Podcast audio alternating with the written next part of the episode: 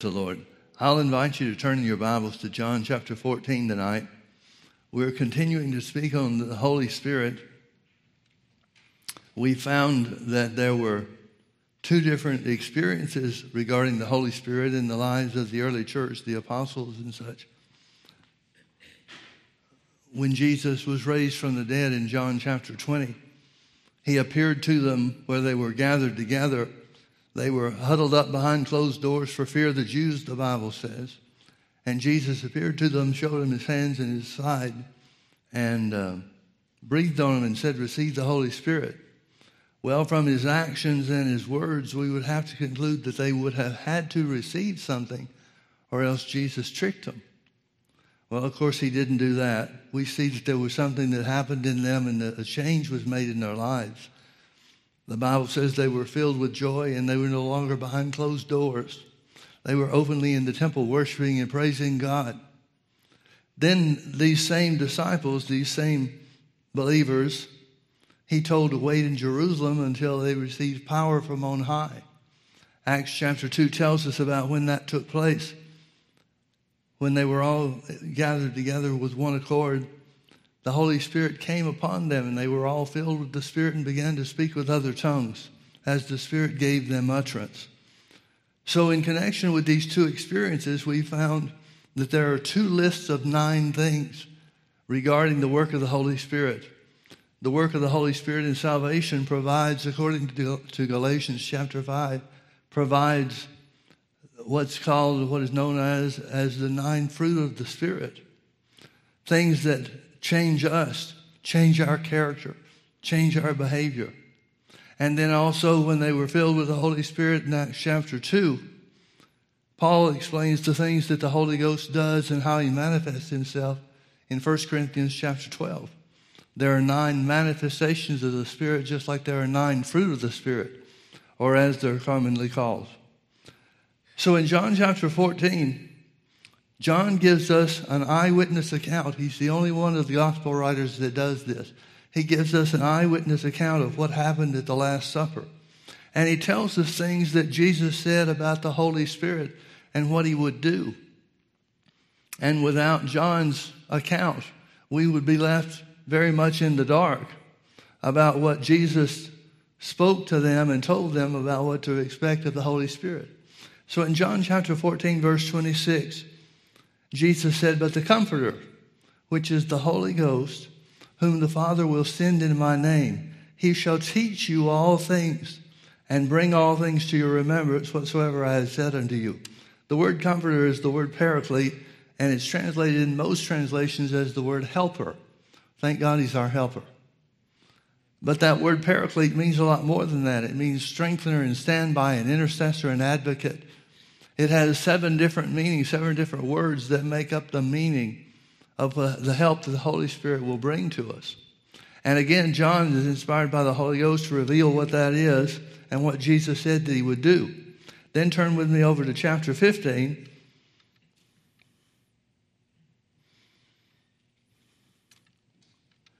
In verse 26. And then he tells him again, but when the Comforter, here's the Paraclete, the Helper, when the Comforter is come, whom I will send unto you from the Father, even the Spirit of truth, which proceedeth from the Father, he shall testify of me. And then over in John chapter 16, beginning in verse 7, he said, Nevertheless, I tell you the truth. It is expedient for you that I go away. It's better for you. Now, they couldn't relate to that, and he, Jesus refers to the fact that they're sorrowful because of the statements that he made about leaving them. But Jesus tells them that it's better for them that he, that he goes away. For if I go not away, Jesus said, the Comforter will not come unto you. But if I depart, I will send him unto you. Now skip down with me to verse 13. Here's the last of the things that Jesus says about the Holy Ghost at the Last Supper. Howbeit, when he, the Spirit of truth, is come, he will guide you into all truth. For he shall not speak of himself, but whatsoever he shall hear, that shall he speak. And he will show you things to come. He shall glorify me, for he shall receive of mine and shall show it unto you. All things that the Father hath are mine, therefore said I, that he shall take of mine and shall show it unto you. I want you to notice there's two things that the Holy Ghost will show you. He'll show you the things that belong to you, the things that are Jesus, that belong to Jesus because of uh, his resurrection and his victory. But he also said that he would show them things to come. He will show you things that belong to you as a believer, all the wonderful truths that are revealed to us in the Pauline revelation, who we are in Christ and so forth. But then he also said he will show you things to come. Now turn with me over to the book of Acts, chapter 19. When it comes to showing us things to come, I think a lot of people have the idea that God will show you the winning football scores or the lottery numbers or something like that so that we can have an instant change or instant benefit in our lives as a result of the, the work of the Holy Ghost. But the things that are most important is following God's will and God's plan for your life. I'd rather have that than the biggest lottery winnings there is. There's not a lottery jackpot big enough to be more important to us than finding out God's will and being shown the things that God has for us. So in Acts chapter 19, We'll start in the middle of the story in, in verse 21. It talks about how that Paul is in Ephesus, and there are some tremendous things, great revivals and things that are taking place. He has an open door of ministry, he said at one point, into the city of Ephesus, and it was so important that Ephesus, that it was at Ephesus that these things took place, because it was a, a one of the biggest cities that there was, probably the most famous city in all the world and so people were coming and going. It became a hub or a headquarters for a missionary station where people would leave from Ephesus and go into the four corners of the earth, or the known world at least, and take this news of Jesus and the miracles and the signs and the wonders that took place. So they had built in missionaries because of the, the traffic and everything that happened in and through Ephesus. But after this greatest revival, Paul spent three and a half years there, longest place we have record of that he was. After three and a half years, verse 21 says, After these things were ended, Paul purposed in the Spirit, when he had passed through Macedonia and Achaia, to go to Jerusalem, saying, After I've been there, I must also see Rome. Now, this phrase, purposed in the Spirit, is translated in Richelieu's translation, I believe it is. It says, The Spirit moves Paul to plan. And that's very accurate as far as the definition of the words are concerned. The Holy Ghost moves Paul to plan. In other words, the Spirit of God impressed upon him that he wasn't to stay at Ephesus, which would have been a real comfortable thing for him to do because of the miracles and the signs and the wonders that were taking place.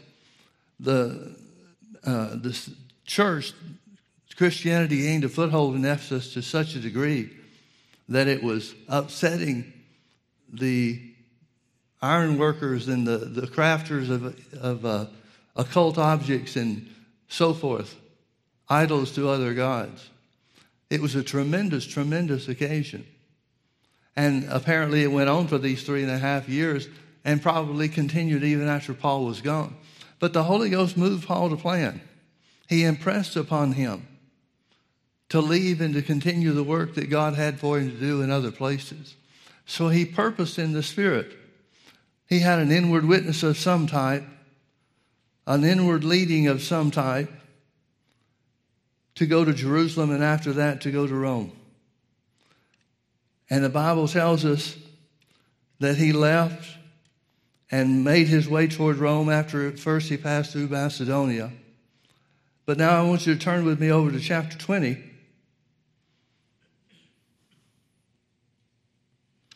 And verse 17, after going through Macedonia, he comes back to the edge of, of Asia.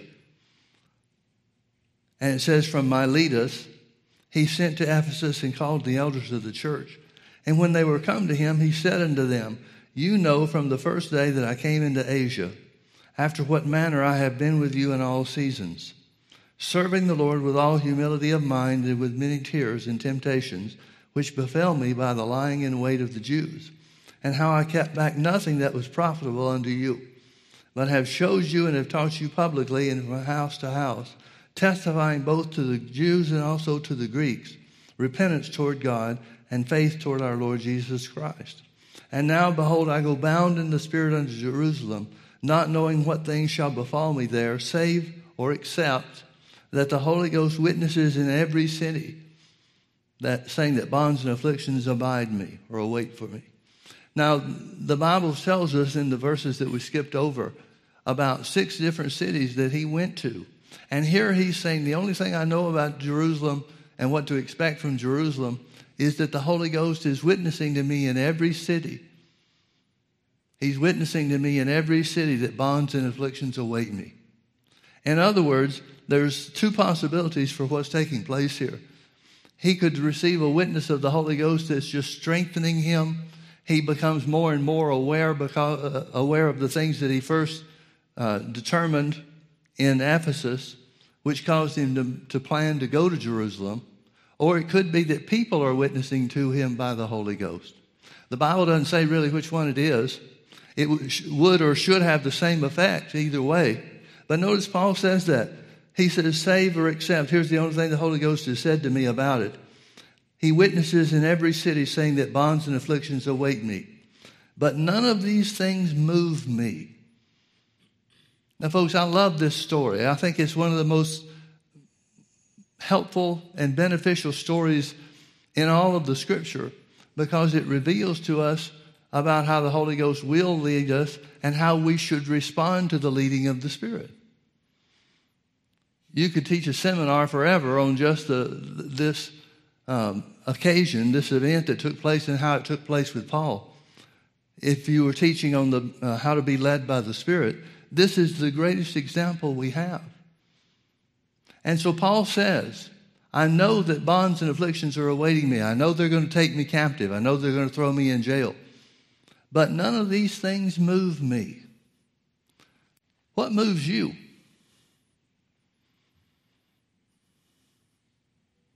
Most people I know, after hearing the first hint of trouble in prison and, and being taken prisoner, they'd break and run the first time they heard anything. But not Paul. There's a saying that people, I've heard people use, and I really can't stand it. It's a saying about how that every move you take in God, every step you take forward in God, there should be greater blessings. Folks, that's not true. The first step Jesus took concerning God led him into the wilderness where he was tempted of the devil. It wasn't a pleasant experience for him. Now here's Paul, moved by the Holy Ghost, witnessed to by the Spirit of God, directed by the Holy Ghost, to go into a situation where he knows he's going to be thrown in jail. Now, a lot of people detour at that point because their idea is that God would never lead you into a situation, put you in a position where you would be in jail. Their idea is that God will always lead you out of jail rather than into jail.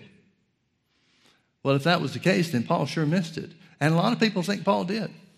A lot of people think Paul messed up God's plan for his life by not giving heed to and paying attention to all these different witnesses by the Holy Ghost about the bonds and afflictions that awaited him in Jerusalem.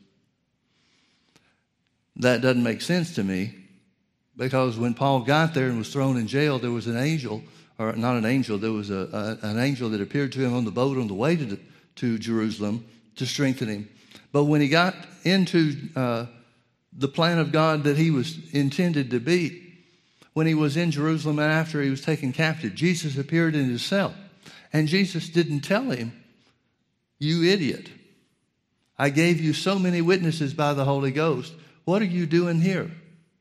In other words, but instead, what he did was he strengthened him and told him he was on the right track and he was right where God wanted him to be. Now, I'll show you in a little bit why God wanted him to be there. But here's Paul again saying, The Holy Ghost witnesses in every city, saying that bonds and afflictions await me. But none of these things move me, neither count I my life dear unto myself, so that I might finish my course with joy and the ministry which I have received of the Lord Jesus to testify the gospel of the grace of God. In other words, Paul is saying, I don't know what's going to happen after they take me captive or take me prisoner. I don't know what's going to happen as a result of being thrown in jail. It might cost me my life. But that's the thing that he says didn't move him. He said, That's not a big deal for me. You know, I'm not sure any of us can ever really get to the place of surrender like that because we live in such a different day and, and a different time.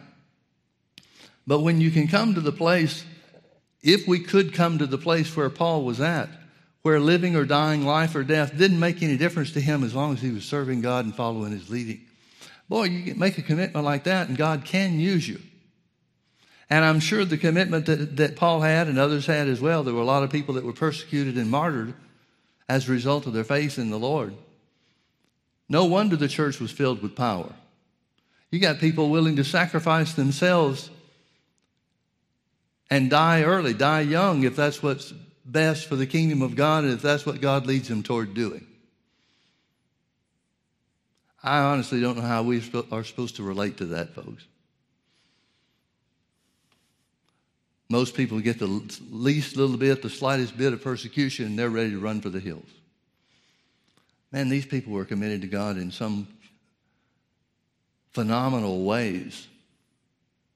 But I love the way Paul says this. He says, even though the Holy Ghost is telling me that I'm going to be thrown in jail, every city seems to know some way or another, or every city is a place where God witnesses to me about this truth.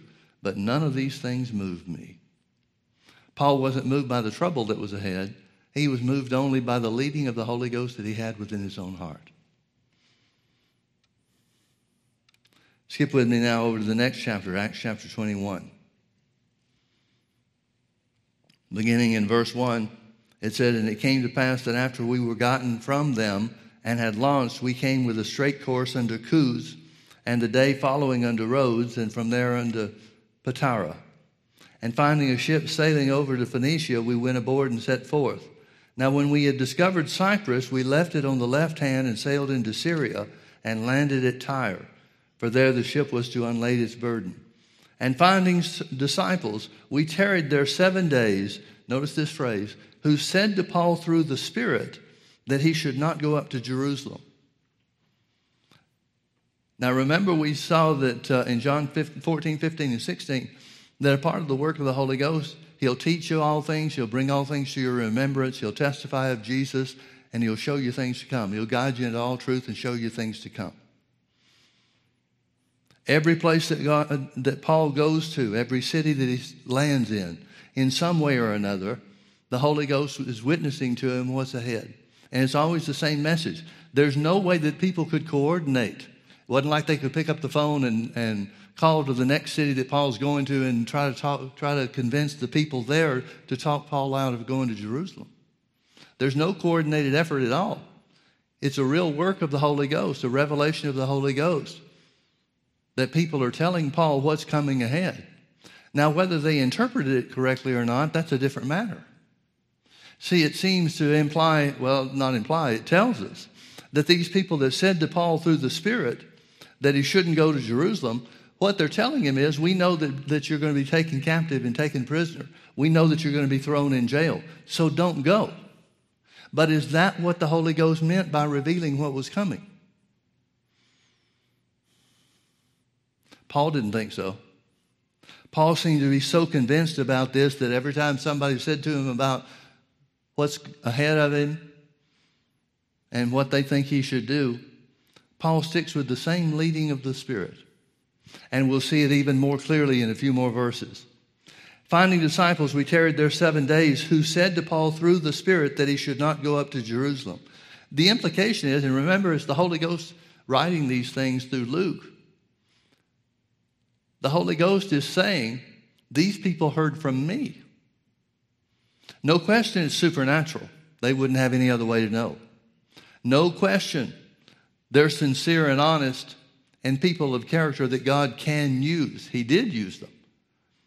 Being used of the, of the Spirit of God or being used by God in some way is not a, a, a sign of good character. But the implication is there. The implication is certainly present because of the way the Holy Spirit tells the story.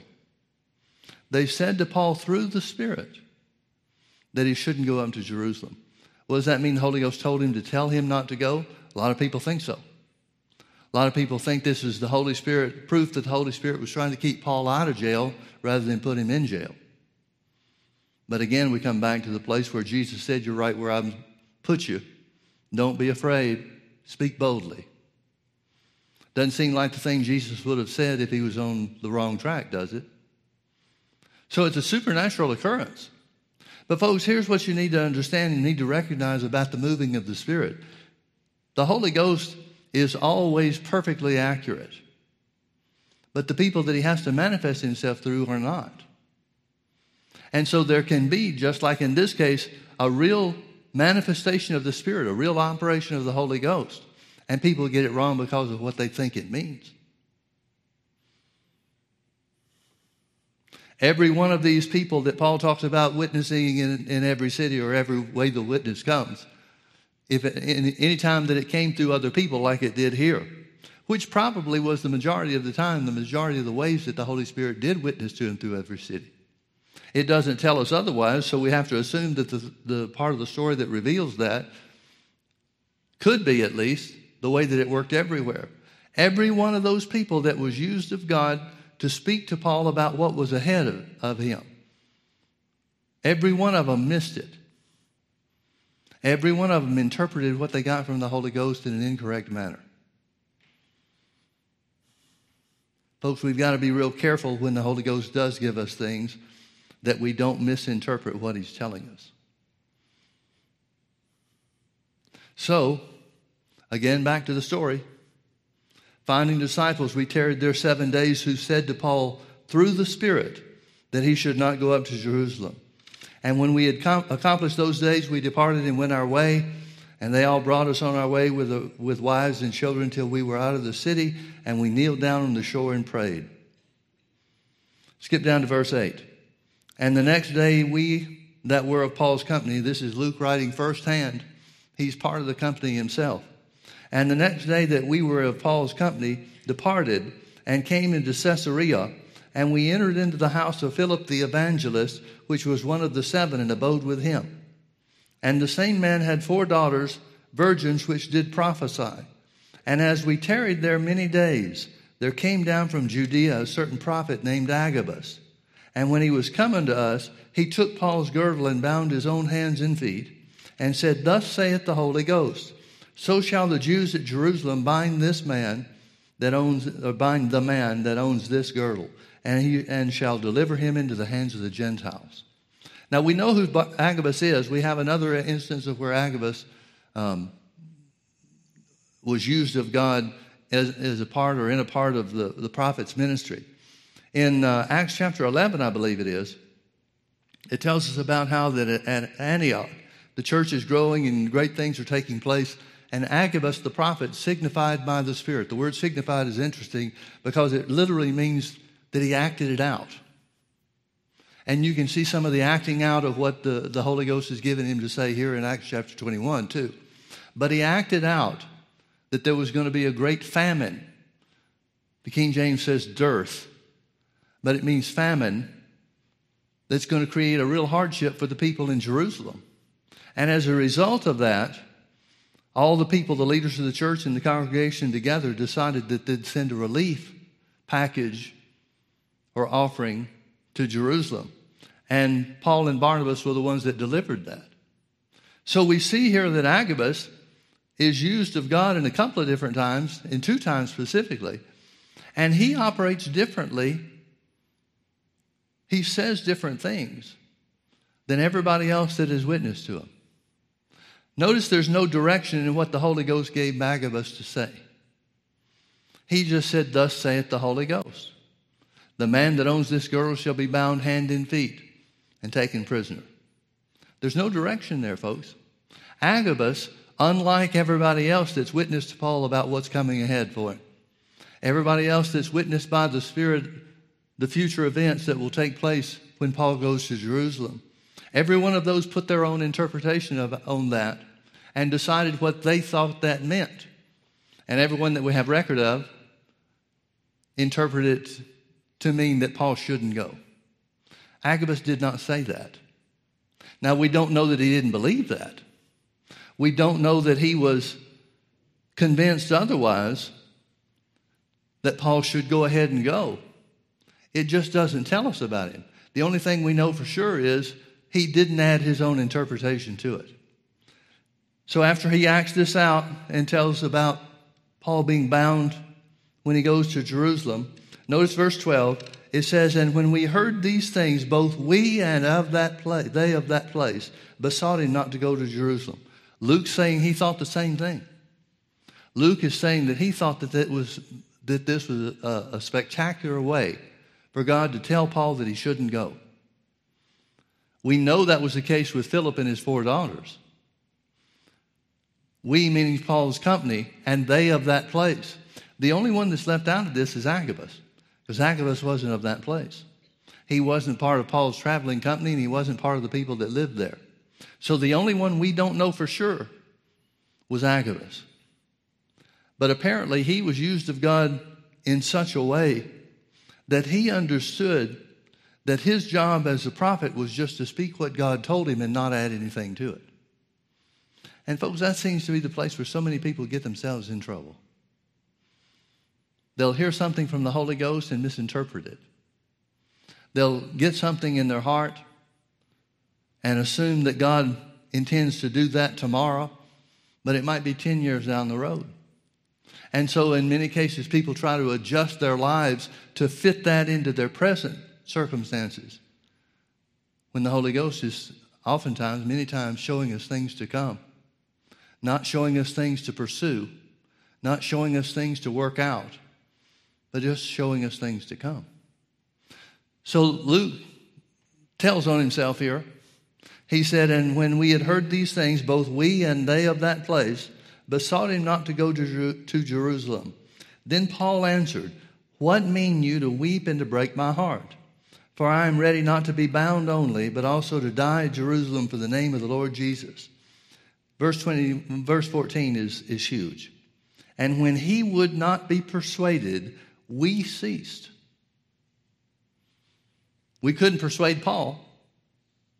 He was so sure of what the Holy Ghost had dropped in his heart that he wouldn't listen or entertain any ideas about not going to Jerusalem. He knew that was where he was supposed to go. The fact that he's going to be taken prisoner didn't deter, deter him in any way whatsoever, it didn't make him change his plans. And so they could not convince him. Philip and his four daughters, nor Luke or the others in his traveling company at that time, could persuade him not to go. Paul recognizes that they love him and they're trying to keep him out of trouble. They don't want, and who would? Who would want somebody to be taken captive and put in prison that you cared about? So he recognized that they were doing this out of love. But there's a big difference in somebody wanting you to do something because they love you and what God's telling you to do. He didn't let the relationships or the friendships he had with these people take precedence over what the Holy Ghost had, per- had dropped in his heart or led him to do. So when we could not persuade him, Paul, we ceased saying, The will of God be done, the will of the Lord be done. In other words, Paul had a better, uh, a greater influence to persuade them about the fact that he should go than they were able to have on him to keep him from going to Jerusalem. I love this story. Paul became so sure of what God's will and what God's plan was for him to go he wasn't bothered by walking into the, to the lion's den, so to speak. He wasn't bothered by walking into the middle of those that he knew would take him captive. But the other side of this is the Holy Ghost wanted to prepare Paul to such a degree that this call or assignment to go to Jerusalem kept getting stronger and stronger and stronger on the inside of him. And the more he had to defend what he was doing, the stronger it got. Again, there's a lot of people, maybe most people I know, that would have come to some place, whether it was the third city or the fourth city or the 20th city, where they kept hearing the same thing. Most people would have probably taken the position that, well, maybe I ought to think about this a little more. Maybe the Holy Ghost is trying to get something across to me. But that's never a place where Paul got. He knew the Holy Ghost had shown him things to come. He knew that these were all witnesses of the Holy Ghost showing him things to come. Now, I've got a question for you. Why did the Holy Ghost show this through so many different people? Again, everybody that received this witness, with the exception of Agabus the prophet, everybody that received this witness is interpreting it as uh, that Paul should not go. But what should they have interpreted it as? Why would God show them? He's clearly not showing it to them for the purpose of having an impact on Paul. It didn't have an impact on Paul. He became accustomed to defending his action, I'm sure, as I, as I mentioned before. But it didn't move Paul at all. What's the Holy Ghost doing with all these people that he's witnessing through? He's trying to show them because of their love for Paul that they might not see his face again. That's what Paul identified here in Acts chapter 20 when he called the elders of the church at, of Ephesus. He said, I know I'm never going to see your face again. So look at all the people that missed an opportunity to say goodbye to Paul. Look at all the people. Because Paul, even Paul's third missionary journey, Paul didn't get back to most of these cities. We know that the book of Acts ends with him in Rome, spending two years preaching freely in the gospel in the hired house that he was in. But we don't have any record that he made it back to any of these other cities. We don't have a record of him leaving the, the city of Rome. We know that it was in Rome several years after these things were written that Paul was beheaded and martyred for the Lord. But they missed their opportunity. They missed their opportunity to say goodbye to Paul because they thought they knew what the Holy Ghost was saying.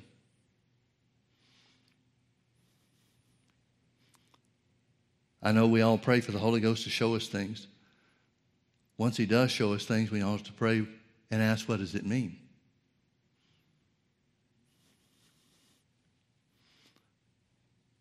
When he would not be persuaded, we ceased, saying, The will of the Lord be done. Well, that's when he went. He went to Jerusalem, and it happened just the way everybody said, just the way the Holy Ghost had prompted him and revealed to him. Paul had enough of a witness of the Holy Ghost about the things that were awaiting him to hold steady in the face of everybody telling him something to the contrary. That's the kind of confidence I want to have in the Holy Ghost, don't you? I want to be able to know the Holy Ghost to such a degree that no matter what anybody ever, ever says, no matter what they get from God, no matter what manifestations of the Spirit take place, where I'm led by the Spirit rather than by the spectacular occurrences. These are certainly supernatural occurrences, and with Agabus, I would even put that in the spectacular category. But nobody could budge Paul off of what he knew the Holy Ghost had told him to do. That's the kind of mature Christians that we should all aspire to be. Amen. Now turn with me over to Philippians chapter 1.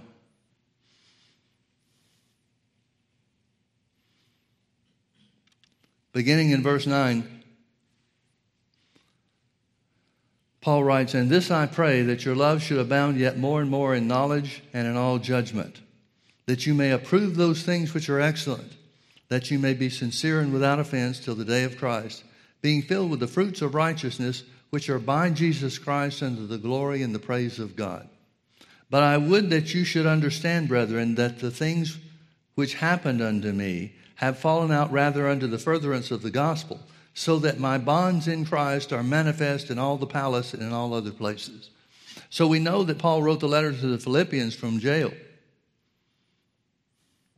We know where that jail was by virtue of the, the words that he uses. Here, where it says that it was known in all the palace and in all other places. That word palace is the word praetorium. The praetorium was a place in Rome that was considered to be the palace grounds or the outskirts of the palace grounds. So we know, what we don't know is, is this Paul's first imprisonment or was, was it when he was imprisoned later? We know that he was imprisoned twice. The reason we know that is because we know without a doubt that he was a prisoner in Rome when he was beheaded. But then, as I said before, the end of the book of Acts, or the book of Acts, ends with Paul being free to come and go from his hired house. He's no longer in prison. So Paul was in prison, was released, and then went back to prison sometime later. But we don't know for sure which of those imprisonments was the time that he wrote this to the Philippians. I think it was the second one. I'm sorry, I misspoke. I think it was the first one, not the second one. And I'll show you why as we go a little further. I would that you should understand, brethren, that the things which happened unto me have fallen out rather under the furtherance of the gospel, so that my bonds in Christ are manifest in all the palace. That's the word praetorium, and in all other places. And many of the brethren in the Lord, waxing confident by my bonds, are much more bold to speak the word without fear. Some indeed preach Christ even of envy and strife, and some also of goodwill. The one preached Christ of contention, not sincerely, supposing to add affliction to my bonds. In other words, he says some people are preaching Jesus trying to make it more difficult for me or create trouble, cause trouble for me in prison. But the other of love, knowing that I am set for the defense of the gospel. What then? Notwithstanding every way, whether in pretense or in truth, Christ is preached, and I, do, I therein do rejoice, yea, and will rejoice for I know that this shall turn to my salvation through your prayer and the supply of the Spirit of Jesus Christ. Now, verse 19 is interesting because the word salvation there is used. There are two main words that are used in the New Testament from the Greek that refer to salvation. One is sozo and the other is soteria. And if I was a, a Greek grammar scholar or something like that, maybe I'd tell you what the difference was between those two words. But there really is very little, if any, difference whatsoever. It probably has more to do with the tense and the way that it's being written than uh, the meaning of the words themselves. So many other translations translate this I know that this shall turn to my deliverance. One translation I'm aware of says it will turn to my persever- or my uh, uh, preservation. Because the word salvation is such a great and strong word that it cannot be associated with anything that does not bring victory. It cannot be um, associated with or used in any situation that doesn't bring deliverance or rescue. So if Paul is rescued or if he's delivered from prison, the prison that he was in when he was writing the book to the uh, writing the letter to the Philippians, that must be his first imprisonment, because his second imprisonment didn't turn out that way. He didn't escape from his second imprisonment. He was beheaded and martyred for the Lord. So he says, For I know that this shall turn to my salvation or deliverance through your prayer and the supply of the Spirit of Jesus Christ, according to my earnest expectation and my hope, that in nothing I shall be ashamed, but that with all boldness, as always, so now unto Christ shall be magnified in my body, whether it be by life or by death. For me to live is Christ, and to die is gain. Paul hadn't changed his attitude. Paul's attitude was he's willing not only to offer his body, but also his life if that was what was necessary for the gospel. For to me to live is Christ and to die is gain. But if I live in the flesh, this is the fruit of my labor. Yet what I shall choose, I want not. Now, notice that phrase. He says, I'm not sure what I'm going to choose. For I am in a strait betwixt two. Here's his dilemma I am in a strait betwixt two, having a desire to depart and to be with Christ, which is far better. Nevertheless, to abide in the flesh is more needful for you. And having this confidence, I know that I shall abide and continue with you all for your furtherance and joy of faith. In other words, he says, if it was up to me, I'd get out of here as quick as I can. But it's better for you if I stick around. Now, why is it better for them and certainly he's using them as a type of the whole church. How is it better for the church for him to stick around? Well, notice that he said before that a lot of people had gained boldness to speak the word of God after he was imprisoned. It inspired a lot of people to preach. Not everybody preached with the proper motives. He talked about those that preached out of contention, trying to create trouble for him. But he said others were preaching out of the love of God. He said, I'm glad Jesus is being talked about. And notice what he said too. Maybe we need to back up a couple of verses. Notice what he said also in verse. Uh, mm,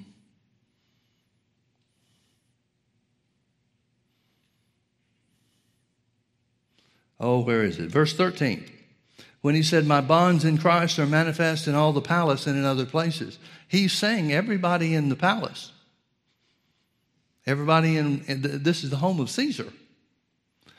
He's in Rome, he's in a Roman prison. And he said, Everybody in the palace knows that I'm in jail because of my affinity and commitment to Christ. He said, Everybody knows. Now, answer me a question, folks. How in the world would God work things out to such a degree that everybody in Rome, particularly those in authority, in Caesar's palace, and all those that had any uh, thing to do with the, the Roman government, people are coming and going all the time. How in the world would God bring to those people the knowledge of who Jesus is without the way that it worked with Paul? I'm sure there was another way, but I'm not sure it would have been as effective. So Paul is totally committed to the work of God. And I'm certain, I have no shadow of any doubt whatsoever, that the situation turned out for Paul and for the, what he calls the furtherance of the gospel in a much greater way than any way that he could have identified or come up with himself. So, when in the beginning, back in Acts chapter 19, when the Spirit moved Paul to plant, the Holy Ghost had a better plan in mind than anything Paul could have come up with on his own.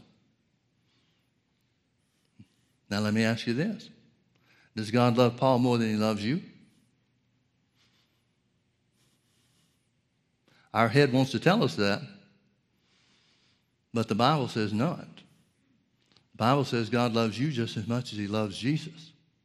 Well, he didn't love Paul any more than he loves Jesus, did he?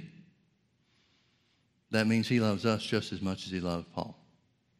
Well, if the Holy Ghost would be willing, and we see that he was, if the Holy Ghost would be willing to confirm in so many ways, in so many different places, what his plan was for Paul. Don't you know that that's the only reason that Paul would have been sold out to the plan of God? What other reason would he have ignored all the things that the Holy Ghost was telling him? if he didn't know that the Holy Ghost's plan was better than anything he could come up with. Certainly better than the people that loved him and trying to keep him out of trouble.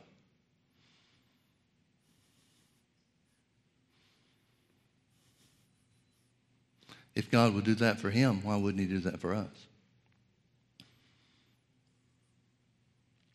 Now, I'm sure there's some, some pieces that are missing here.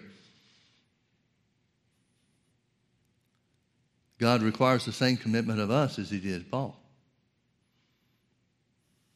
And because of Paul's experience with walking with the Lord for as long as he did, and I'm sure there were a lot of other things, including the visions and the revelations he had, that would play into this as well.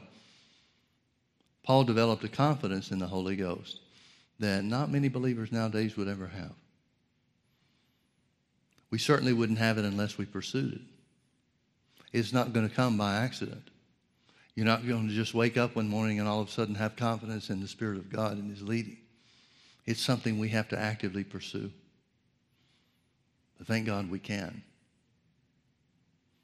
So when Paul says, through your prayers, your prayers are going to have a lot to do with my deliverance too. Remember in Acts chapter 12, it tells us that Herod beheaded James, the brother of John, one of the three that were closest to Jesus. Peter, James, and John.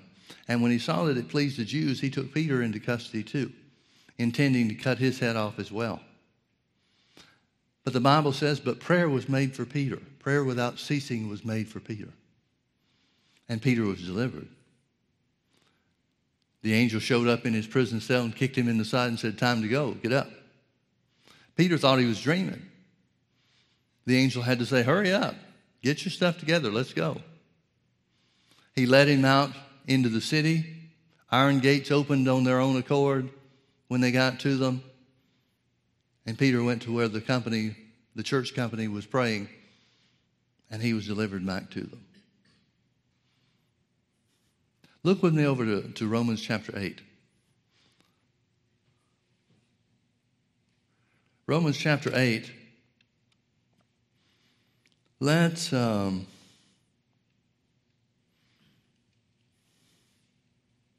let's back up to the beginning of the chapter.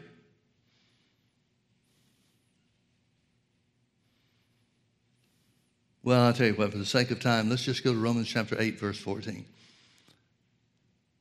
Paul writes, For as many as are led by the Spirit of God, they are the sons of God. What does that mean to Paul, who's writing these things?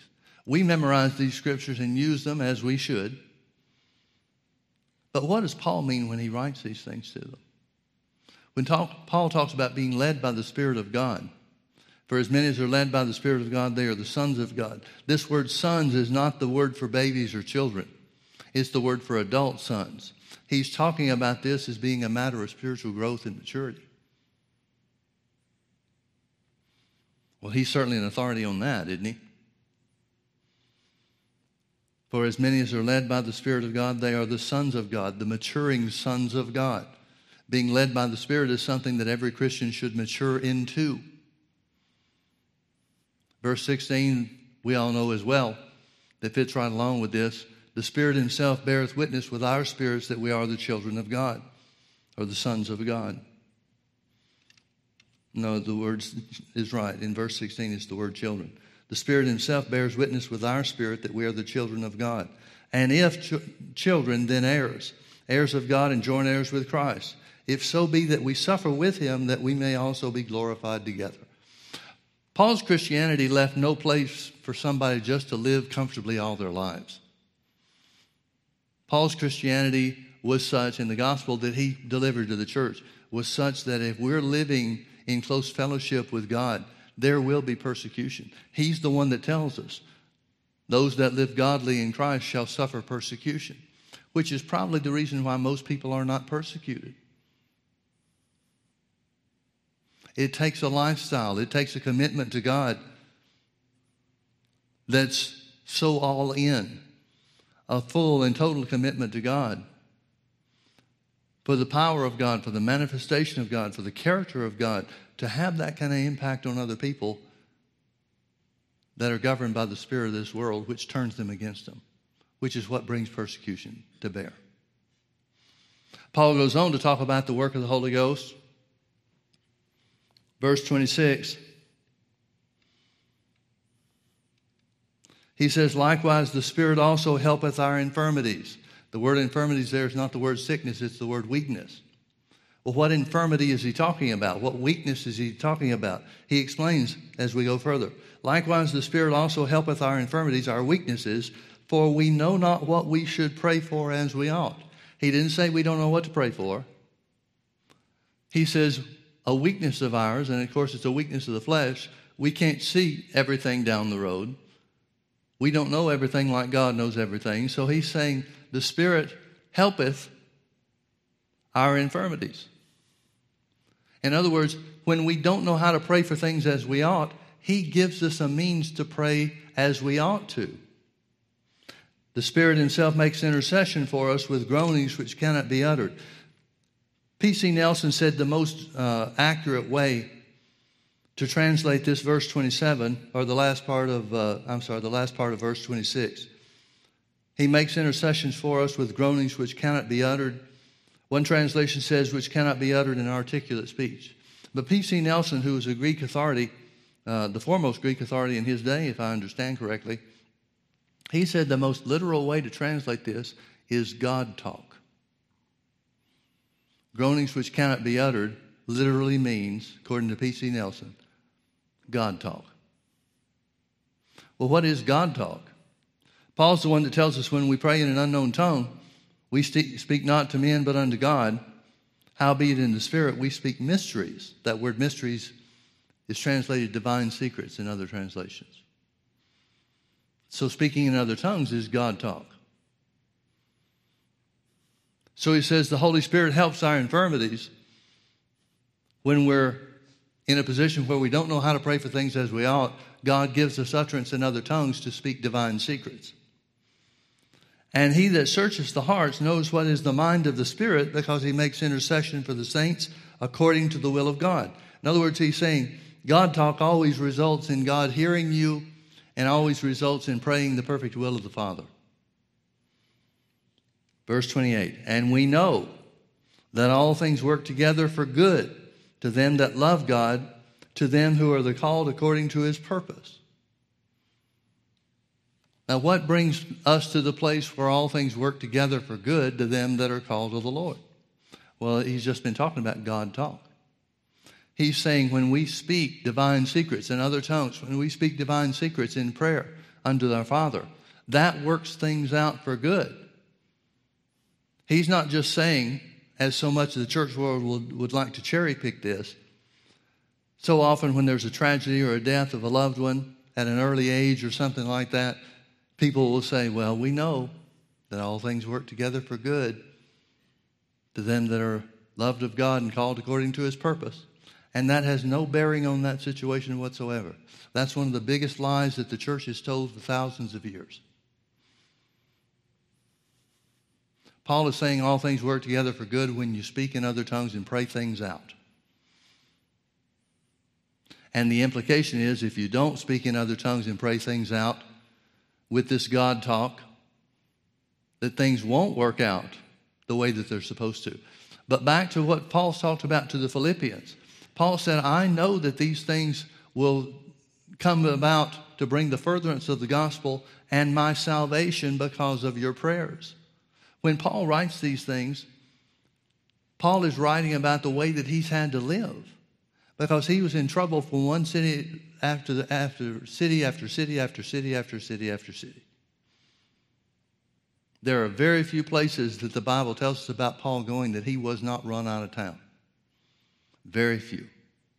So Paul has had to live his life by praying in other tongues. He said to the Corinthians, I thank my God I speak with tongues more than you all. Well, why is Paul so big on speaking in other tongues? Because he knows that's what works things out for good. He knows that praying in the Spirit, allowing the Holy Ghost to manifest Himself in our prayer life, is the key, it's the secret, it's the, it's the answer to having God's will play out in our lives. When Paul writes in Romans chapter 12 that we should be rather than be conformed to the world, transformed by the renewing of our minds. These are the things that the renewed mind is transformed into. The reality of being led by the Spirit, the reality of the inward witness, the reality of the God talk, divine secrets that the Holy Ghost gives us the ability to speak, even if we don't know what we're saying. We can have confidence that we're praying the perfect will of the Father. And praying out that perfect will of the Father brings us to the place that all things work together for good, but not otherwise. The thing I like about this is you see that Paul was real. You see that he lived what he preached. There's no situation where he's looking for other people to carry the ball while he relaxes. And that's the thing that keeps him on the earth. That's the thing where he talked about the Philippians in chapter 1, as we just read. He said, I certainly want to get out of here. And he said he had a choice about it too. He said, I haven't decided what I'm going to choose. Because I desire to depart and be with Christ, which is far better. But it's better for you. It's more needful for you and to all the church, not just the Philippians, but all the churches. It's more needful for you that I stay and bring forth more fruit through my labors and help you. So Paul knew what the secret was of these things. He knew that speaking in other tongues carried a, uh, played a, a huge role in walking in the plan and the purpose of God. Well, if it did for Paul, wouldn't it for us too? When Paul talks about being led by the Spirit, He's already been through this experience that brought him to Rome and everybody trying to talk him out of it. When he writes about renewing his mind to the Word, us, the church renewing our minds to the Word of God, Paul has already done that and determined, experienced the will of God in his own life. These things are real things, folks. There's a reality to this. And remember, one of the works of the Holy Ghost is He'll guide you into all truth or all reality. Well, what realities is the Holy Ghost going to guide us into? What's He going to lead us to do? He's going to lead us into re, uh, realizing and having our eyes open to who we really are in Christ and the exceeding greatness of his power. Remember those prayers that Paul would pray that the spirit of wisdom and revelation would come unto us so that our eyes, spiritual eyes, would be open to who we are in Christ, what belongs to us as an heir of God, and the exceeding greatness of his power that works in us as believers. Paul experienced all those things. That's why he saw the reality and the necessity of praying those things for other people. He tells every church he prays for them without ceasing. How is he doing that? Well, in great degree, he's doing it through God talk, inspired utterance in other tongues, praying the will of the Father. How would Paul know what was going on, what situations were going on in all these churches? He could be in one city 500 miles away. How's he going to know what's happening there? With the Corinthians, he said the Holy Ghost showed him what was going on. And so he prays without ceasing for all of these churches. How could he do that if not in other tongues? I don't think there'd be any way for us to imagine that he could. He didn't have constant lines of communication with everybody like we have today. We can just take out our cell phone and call somebody on the other side of the world. There wasn't that kind of communication or connection. The only communication and connection that they had was the Holy Ghost. And so they had to rely on him in a greater measure. Folks, I think that's part of the spirit of the world that we have to guard against as much or more than anything else. Things become so convenient that a lot of things you don't have to trust God for.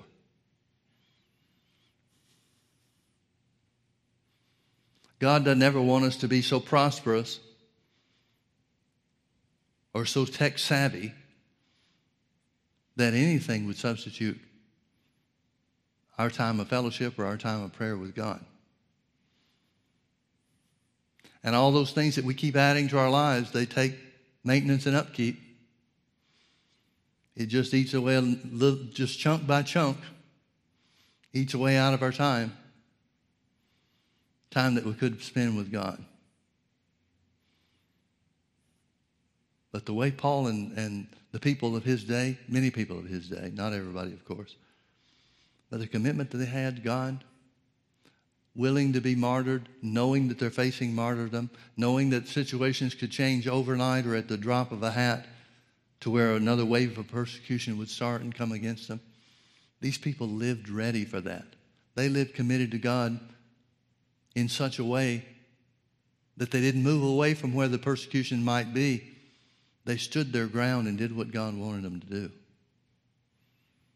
I think that's something to aspire to, don't you?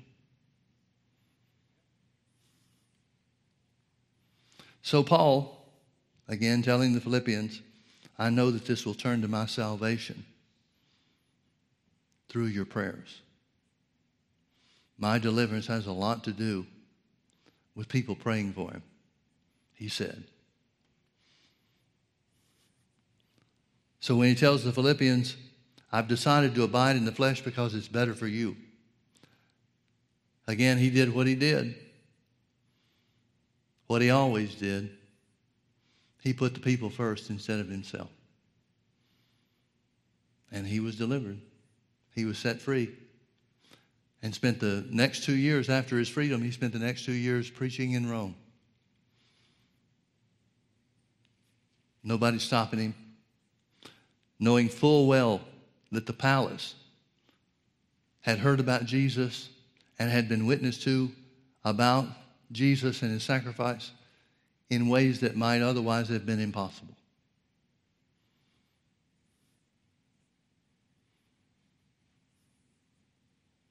Let's pray.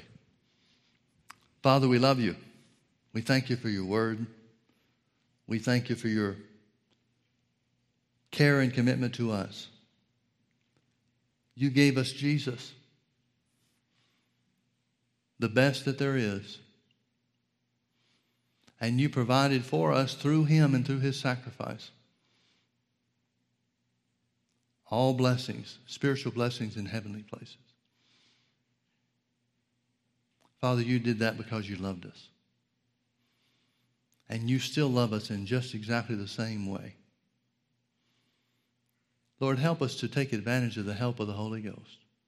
Holy Spirit, open our eyes. Show us what we need to do, what adjustments we need to make to be in closer fellowship with you. Show us adjustments we need to make to our lives so that we would be more sensitive to your leading. We can't overemphasize that, Father. The need for us to be sensitive in spirit so that we see and know God's plan for us, just like Paul saw and just like he knew. Thank you, Holy Spirit, for guiding us into all truth. Thank you for giving us utterance in other tongues to speak divine secrets. Thank you for bringing us to bringing to our remembrance all the things that Jesus said. Thank you, Holy Spirit, for testifying of our Lord Jesus. We love you, Father. We welcome you, Holy Spirit, into our lives, into every area of our lives. We thank you for being our helper. In Jesus' name, amen. Amen. Praise the Lord. Well, thank you for being with us. We love you.